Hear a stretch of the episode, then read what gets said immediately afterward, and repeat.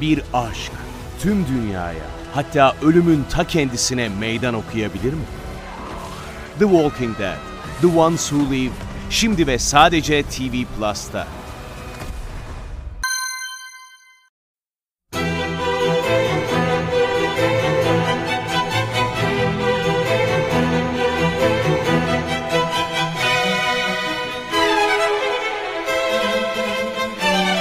Herkese merhaba, Sinematris'te Görkem Öge ile birliktesiniz. Bu haftaki programımızda Nuri Bilge Ceylan'dan ve onun son filmi Kuru Otlar Üstüne'den bahsedeceğiz. Üzerine birçok şey söylendi. Ben de bir iki hafta önce izledim filmi. Hemen üzerine bir program yapmak istemedim.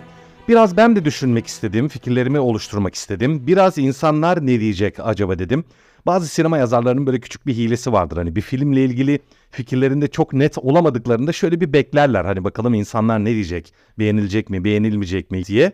Ama aslında benimki tam olarak böyle değildi. Çünkü ben zaten Nuri Bilge Ceylan'ın sahip olduğu o saygını hak etmediğini düşünmüyorum. Ama ben genelden hem daha az seviyorum hem de filmlerinin biraz abartıldığını düşünüyorum. Şimdi Nuri Bilge Ceylan'ın abartıldığını düşünmüyorum. Yanlış anlaşılmasın ama filmlerinin biraz abartıldığını düşünüyorum. Filmlerinin dikkatten kaçan bazı sorunlarının, kusurlarının olduğunu düşünüyorum. Ve de aynı zamanda anlatıldığı kadar da derin, işte çok felsefi, çok böyle insanı aydınlatan falan filmler olmadığını düşünüyorum. Şimdi Kuru Otlar Üstüne filmi benim Nuri Bilge Ceylan üzerine fikirlerimi neredeyse tamamen içeren bir film. Yani direkt Nuri Bilge Ceylan üzerine fikirlerimi söyleyecek olsam bunlar aynen Kuru Otlar Üstüne için de geçerli olacaktır ama biraz tabii filmi de anlatayım. Ondan sonra filmi incelerken aynı zamanda Nuri Bilge Ceylan üzerine konuşmuş olayım. Şimdi hemen filmin tabii konusundan bahsetmem gerekiyor. Spoilerli bir inceleme olacak bu. Onun için eğer filmi izlemeyi düşünüyorsanız filmi izledikten sonra sohbeti dinlemenizi tavsiye ederim. Şimdi Kuru Otlar üstüne de Samet adında Erzurum'un uzak bir köyünde hizmet veren bir öğretmenin hikayesini öncelikle izliyoruz. Bu karakter Kenan adında başka bir öğretmenle aynı evi paylaşıyor. Tabii ki mahrumiyet bölgesi Samet karakteri gayet sıkılmış, umutlarını kaybetmiş bir resim öğretmeni mesela hiç resim yapmayı bırakmış falan. Hayattan neredeyse hiçbir beklentisi olmayan tek düşüncesi oradan kurtulup gitmek olan bir öğretmen. Bu fakirlik içerisinde ona biraz neşe veren, hani onun o kısıntılı sıkıntılı dünyasını biraz renklendiren bir karakter var. Sevim adında gencecik bir kız. Onun öğrencisi, Samet'in en çok sevdiği öğrencisi anlıyoruz ki Sevim onunla diğer öğrencilerden biraz daha yakın. Onunla daha böyle bir ikili sohbetlere girdiğini görüyoruz. Şakalaştığını, esprileştiğini falan görüyoruz. Ve okulda yapılan bir aramada Sevim'in çantasından bir aşk mektubu çıkıyor. Bu aşk mektubunu Samet arabayı yapan öğretmenden alıyor ve Sevim öğretmenin yanına geliyor yani Samet'in yanına geliyor. Diyor ki öğretmenim benim işte mektubum sizdeymiş. O da diyor ki ben hani mektubu yırttım attım. Yani ona geri vermiyor. Öğrenci de bundan dolayı öğretmenine kırılıyor. Aynı zamanda utanıyor tabii ki. Ve aradan işte bir iki gün geçtikten sonra Samet ve ev arkadaşı Kenan öğrencilere taciz kelimesi geçmiyor ama uygunsuz davranışlarda bulunduklarına dair bir şikayet ortaya çıkıyor. Şimdi bu olay anlıyoruz ki Sevim hani öğretmeni kendisine aşk mektubunu vermediği için öğretmenini bir anlamda hani sinirlendirip cezalandırıyor gibi bir durum var. Ve bu olay üzerine Samet öğrencisi Sevim'den böylesine bir tırnak içinde ihanetle karşılaşınca yani içerisinde bir kötülük açığa çıkıyor böyle. Sevim'i cezalandırıyor, bağırıyor, çağırıyor, onu azarlıyor. Sınıftaki öğrencilere hiç de söylememesi gereken şeyler söylüyor. Mesela bir nevi hakaret ediyor denebilir. Yani öğretmen Samet karakteri yani böyle sıkkın, bıkkın, pasifist bir karakterden biraz kötücül bir karaktere dönüşüyor. Şimdi filmin ilk bölümündeki ana hikaye bu. Bu hikayeyi devam ederken bekar öğretmenler bundan ikisi. Tabii evlilik meselesi ister istemez konuya geliyor ve Kenan'ın ailesi Kenan'ın bir an önce evlenmesini istiyor. Samet de Kenan'a diyor ki işte bizim işte ilçedeki bir okulda görevli Nuray adında bir arkadaş var. Seni onunla tanıştırayım onunla hani sevgili olabilirsiniz evlenebilirsiniz belki falan. Sonra bu üçlü buluşuyor. Samet Kenan'la Nuray'ı tanıştırıyor. Ancak işte Samet biraz içindeki kötücüllükle açığa çıktı ya. Bir akşam yemeği tasarlıyorlar. O akşam yemeği organizasyonu Kenan'a söylemiyor. Kendisi tek başına gidiyor. Ve gittiği gece Nuray'la yakınlaşıp onunla sevişiyor. Diyebiliyoruz ki işte o kötücülük açığa çıkmıştı ya. Biraz daha kontrollü bir karakterken hani belki de bu kontrolünü biraz daha kaybediyor. Bu öyküler içerisinde sürekli bir psikolojik açılım, sürekli bölge insanı ile ilgili tespit, insan doğası ile ilgili tespitler var. Birçok güzel konuşma sahneleri falan var ve bir de şöyle bir durum var. söz konusu baş karakter öğretmen Samet şimdi filmde biraz entelektüel bir tipleme gibi sunuluyor. Ama biraz pasifist olmuş. Apolitik olmuş. Hani ne memleket umurunda ne insanlar umurunda. Hani dünya umurunda değil. Tanı kaybetmiş ya.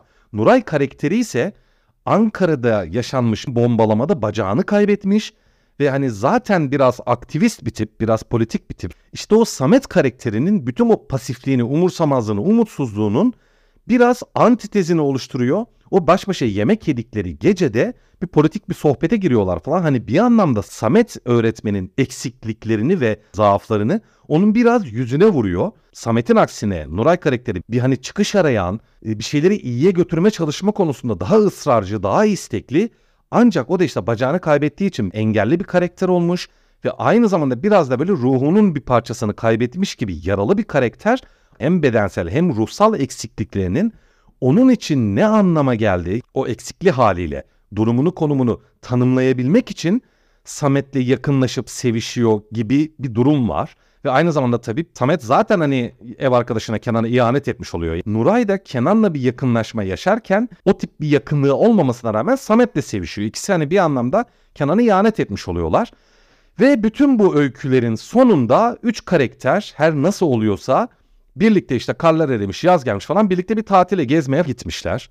Kendi aralarında bu konuyu konuşup sindirdiler mi ya da üzerini kapatıp dostane başka bir ilişki mi kurdular ne yaptılar onu pek anlamak mümkün değil. Çünkü filmde ona rağmen bir şey yok.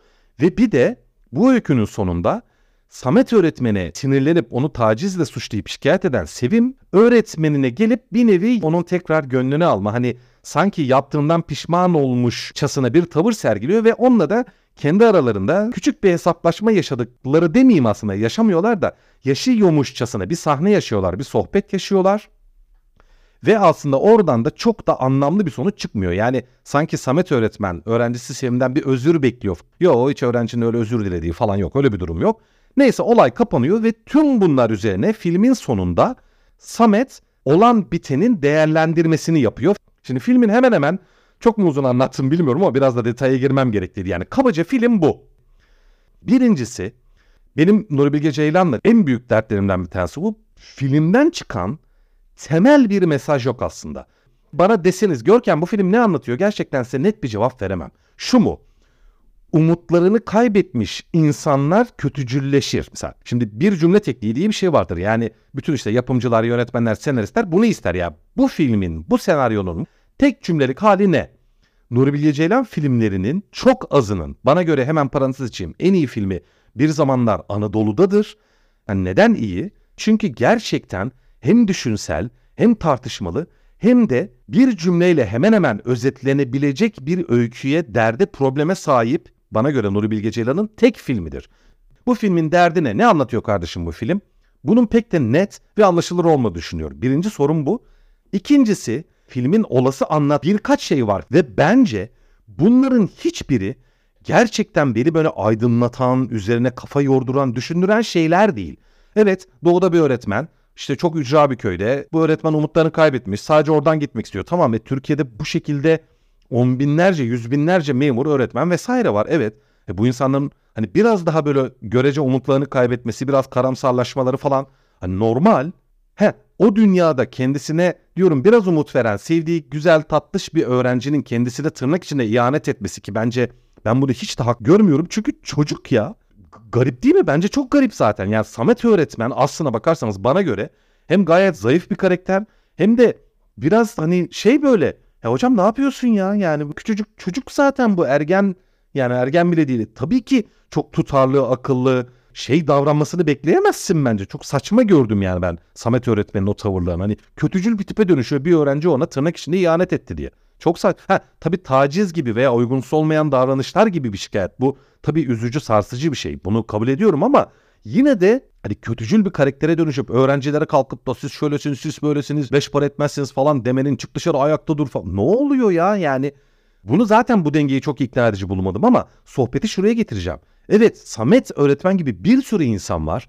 Evet insanlar öyle bir dünyada öyle bir durumda umutlarını kaybeder. Bu da normal o dünyalarına renk veren tek öğrenci dediğim gibi ben, ben çok o dramatik dengeyi haklı bulmasam da hani öyle bir şey yaşadıklarını evet bir taşkın hale gelebilirler. Böyle daha kötücül şeyler yapabilirler. Okey. E, tamam arkadaşına tanıştırıp hani aralarını yapmaya çalıştığı kadına kendisi mail etmesi falan. Tabii elbette çirkin bir şey. Yani film zaten bunu aklıyor falan değil. Hani ne olacak normal bir şey falan demiyor da. Hani tamam onu da yaptı diyelim. E peki tamam. Yani ortada çok şaşılacak. Çok incelenecek. Kafa yorulacak. Yani Allah Allah ya bu çok ilginç bir durum. Hani hiç karşılaşmadığımız bir durum. Üzerine böyle bir fikir jimnastiği yapayım falan. Yo yani öyle bir ana hikaye olduğunu da düşünmüyorum ben ortada. Filmdeki hiçbir şey beni çok da şaşırtmadı ya da üzerine çok da düşündürmedi dürüst olmak gerekirse. Bir aşk tüm dünyaya hatta ölümün ta kendisine meydan okuyabilir mi? The Walking Dead, The Ones Who Live, şimdi ve sadece TV Plus'ta. Ama ama şöyle söyleyeyim. E, filmde çok fazla detay var. Çok fazla sahne var. Bir sürü karakter var. Ya bu ana öyküyle ilgisi olmayan bir veteriner karakteri var. Bir ipsiz sapsız yani bir işini gücünü bulamamış daha çıkacağım sanki gibilerinden. Hani daha ne demek bir anlamda teröristlik demek. Kanunun dışına çıkıp bayağı böyle kötücül eylemlerde bulunan hani yolunu iyice kaybetmiş. Ahlaki dengelerini de kaybetmiş. O tip bir karakter var işte başka öğretmenler var falan hani bir sürü başka yan karakter var. Ve bütün bu yan karakterlerin hemen hepsi bir şeyleri sembolize ediyor olsa da aslında size anlatmaya çalıştığım bu ana öyküyle neredeyse hiçbir alakası yok. Yani ya da çok dolaylı anlamları olabilir. İşte Samet öğretmen orada tutunacak bir dal bulamıyor ya hani umutsuz tamamen hani sadece oradan çekip gitmek istiyor ya okey. Bak işte orada bir eğitimli veteriner bir karakter var. Bak o orada bulunmanın orada hayata tutunmanın bir şekilde yolunu bulmuş. Kendi kabuğuna çekilmiş olsa da bir şekilde hayatını devam ettiriyor demeye çalışıyor Nuri Bilge Hoca. Okey olabilir. Ama bu olmasa da yani hani şu yüzden mi o karakter var? Bak Samet öğretmen kötü. Yani bunu başarabilen insanlar var. Kötücül birine dönüşmeyen bir insan var. O yüzden Samet kötü demeye mi çalışıyor bize Nuri Bilge Hoca? Bilmiyorum. Hani belki de böyledir. Bunun sorunu ne biliyor musunuz arkadaşlar? Ee, herkes o karakterlerden, söylediklerinden, yaptıklarından ayrı anlamlar çıkarıyor ya da çıkarabilir.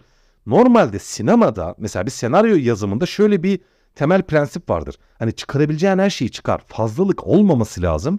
Çünkü her türlü fazlalık kafa karıştırır, ayrı anlamlar çıkar. Ve gerçekten bu temel prensibin ben neredeyse bütün Nuri Bilge Ceylan filmlerinde geçerli olduğunu ve Nuri Bilge Ceylan'ın bu harikalıkta yönetilmiş, yazılmış filmlerine zarar verdiğini düşünüyorum. Neden hani bir kesim diyeyim, herkes demeyeyim tabii ama neden Nuri Bilge'nin filmlerinden birçok kişi tırnak içinde kaçınıyor? Niye sıkıcı buluyoruz? Çünkü çok fazla karakter var, filmler çok yavaş akıyor. Ana öykü bir türlü ilerlemiyor. Nuri Bilge Ceylan'ın bütün o yan karakterlerle, yan öykülerle gerçekten filmler çok zengin. Ama bu zenginliğin içinde, bu yan öykülerin, bu yan karakterlerin içerisinde ana öykü kayboluyor. Bir de şöyle bir olay var. Filmin sonu bence hiç ikna edici değil. Bu üç karakter nasıl tek ya Samet de Nuray sevişerek Kenan'a ihanet ettiler. Ve tüm bunlardan bir anlam çıkarıyor ya Samet Hoca. Çok da derin anlamlar çıkaramadım filmin ana öyküsünden. Ama genel olarak biz ne deriz Nuri Bilge Ceylan'ı? Biraz yüksek fikirleri konu eden, üzerine kafa yormaya, düşünmeye değer bir yönetmen olarak görüyoruz ya. Gerçekten ben Nuri Bilge Ceylan'ı o şekilde görmüyorum. Filmlerinin ana mesajı açısından yalnız bakın. Ancak detaya indiğimizde ise bana göre bu dağınık ve çok da e, şaşırtıcı, çok da düşünsel, çok da derin olmadığımı düşündüğüm ana yapının içerisinde gerçekten çok etkileyici, muhteşem detaylar var. Çok küçük bir iki detay vermek istiyorum. Şöyle ki o yan karakterlerin söyledikleri, yaptıkları gerçekten çok incelikli replikler, bakışlar böyle Samet öğretmen sevdiği Sevim'in başka bir erkek çocuğuyla sanki böyle bir flörtleştiği bir an bahçede onları görüyor falan. Orada mesela dönüp bir bakışı var. Şimdi bakın sadece o bakış üzerine bir film yapılır. Taciz meselesi var ya mesela. Şimdi öyle bir şey görmüyoruz biz filmde gerçekten. Evet Samet öğretmen sevimli biraz daha samimi onunla sohbet ediyor falan filan ama asla böyle hani cinsel çok da uygun olmayacak bir yakınlık falan öyle bir şey görmüyoruz. Ama bakın hani Sevim orada bir erkekle flörtleşti ya sanki içten içe bir kıskanıyor mu? Çok güzel değil mi? Yani bakın bu sadece bunun üzerine film yapsaydı Nuri Bilge Ceylan bence çok daha güzel olurdu. Yani bu çok nefis bir şey mesela. Ama film ana meselesi o değil ki. O oluyor geçiyor devam ediyor. Diyor ki mesela Samet işte şimdi bu taciz meselesi çıkınca tabii bir sürü dedikodu falan oluyordur elbette konuşuluyor. Samet diyor ki Öğretmenler odası sahnesi vardı. Bir öğretmen anlıyoruz ki biraz daha böyle seküler falan bir tip. Biri biraz daha muhafazakar, biri biraz daha pasif falan bir tip, biri biraz daha disiplinli falan gibi böyle. Hani her biri Samet için başka şeyler söylüyordur. Evet doğru.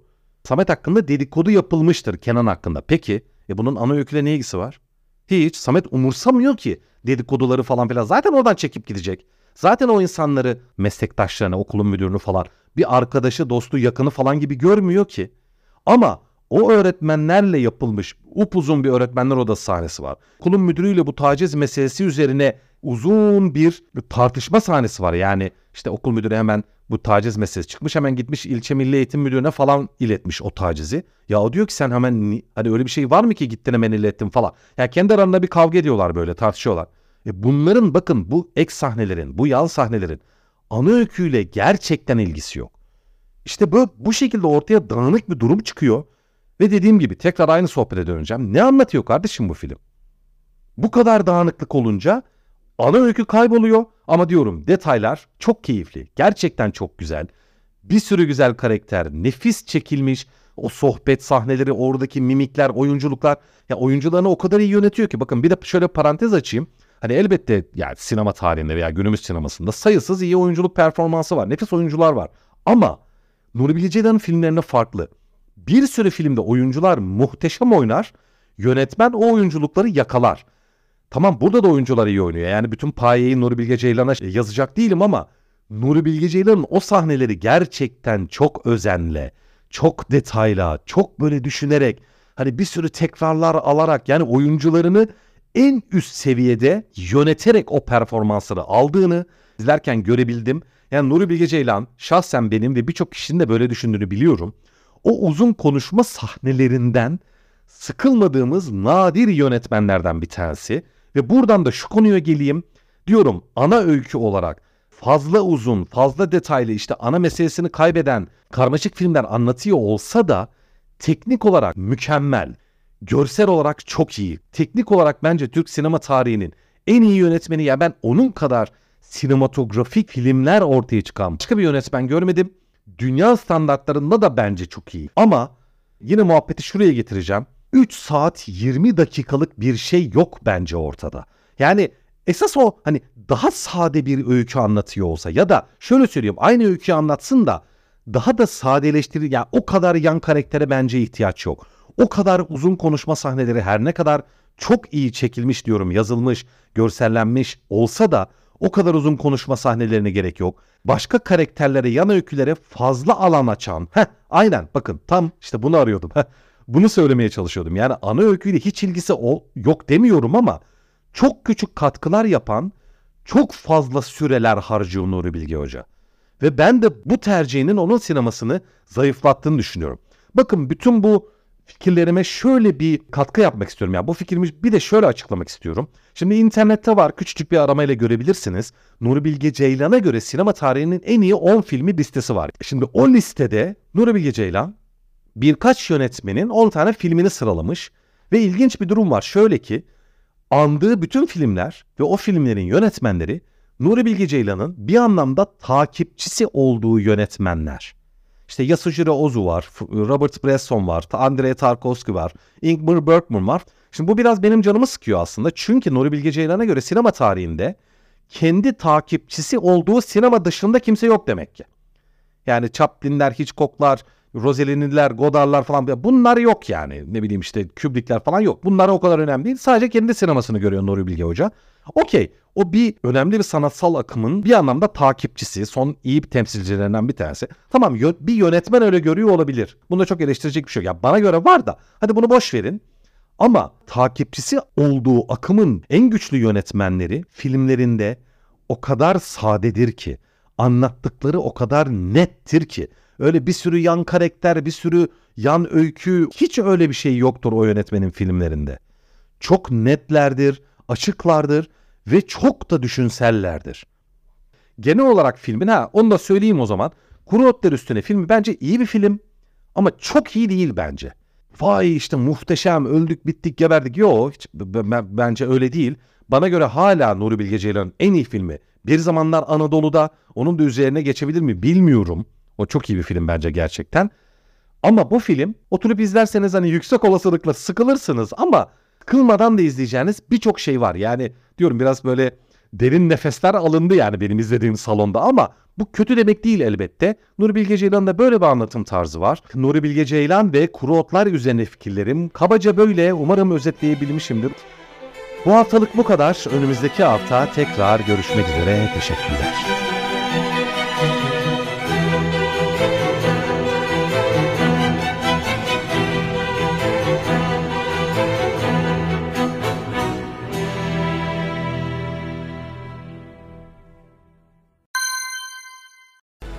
Bir aşk tüm dünyaya hatta ölümün ta kendisine meydan okuyabilir mi? The Walking Dead, The Ones Who Live şimdi ve sadece TV Plus'ta.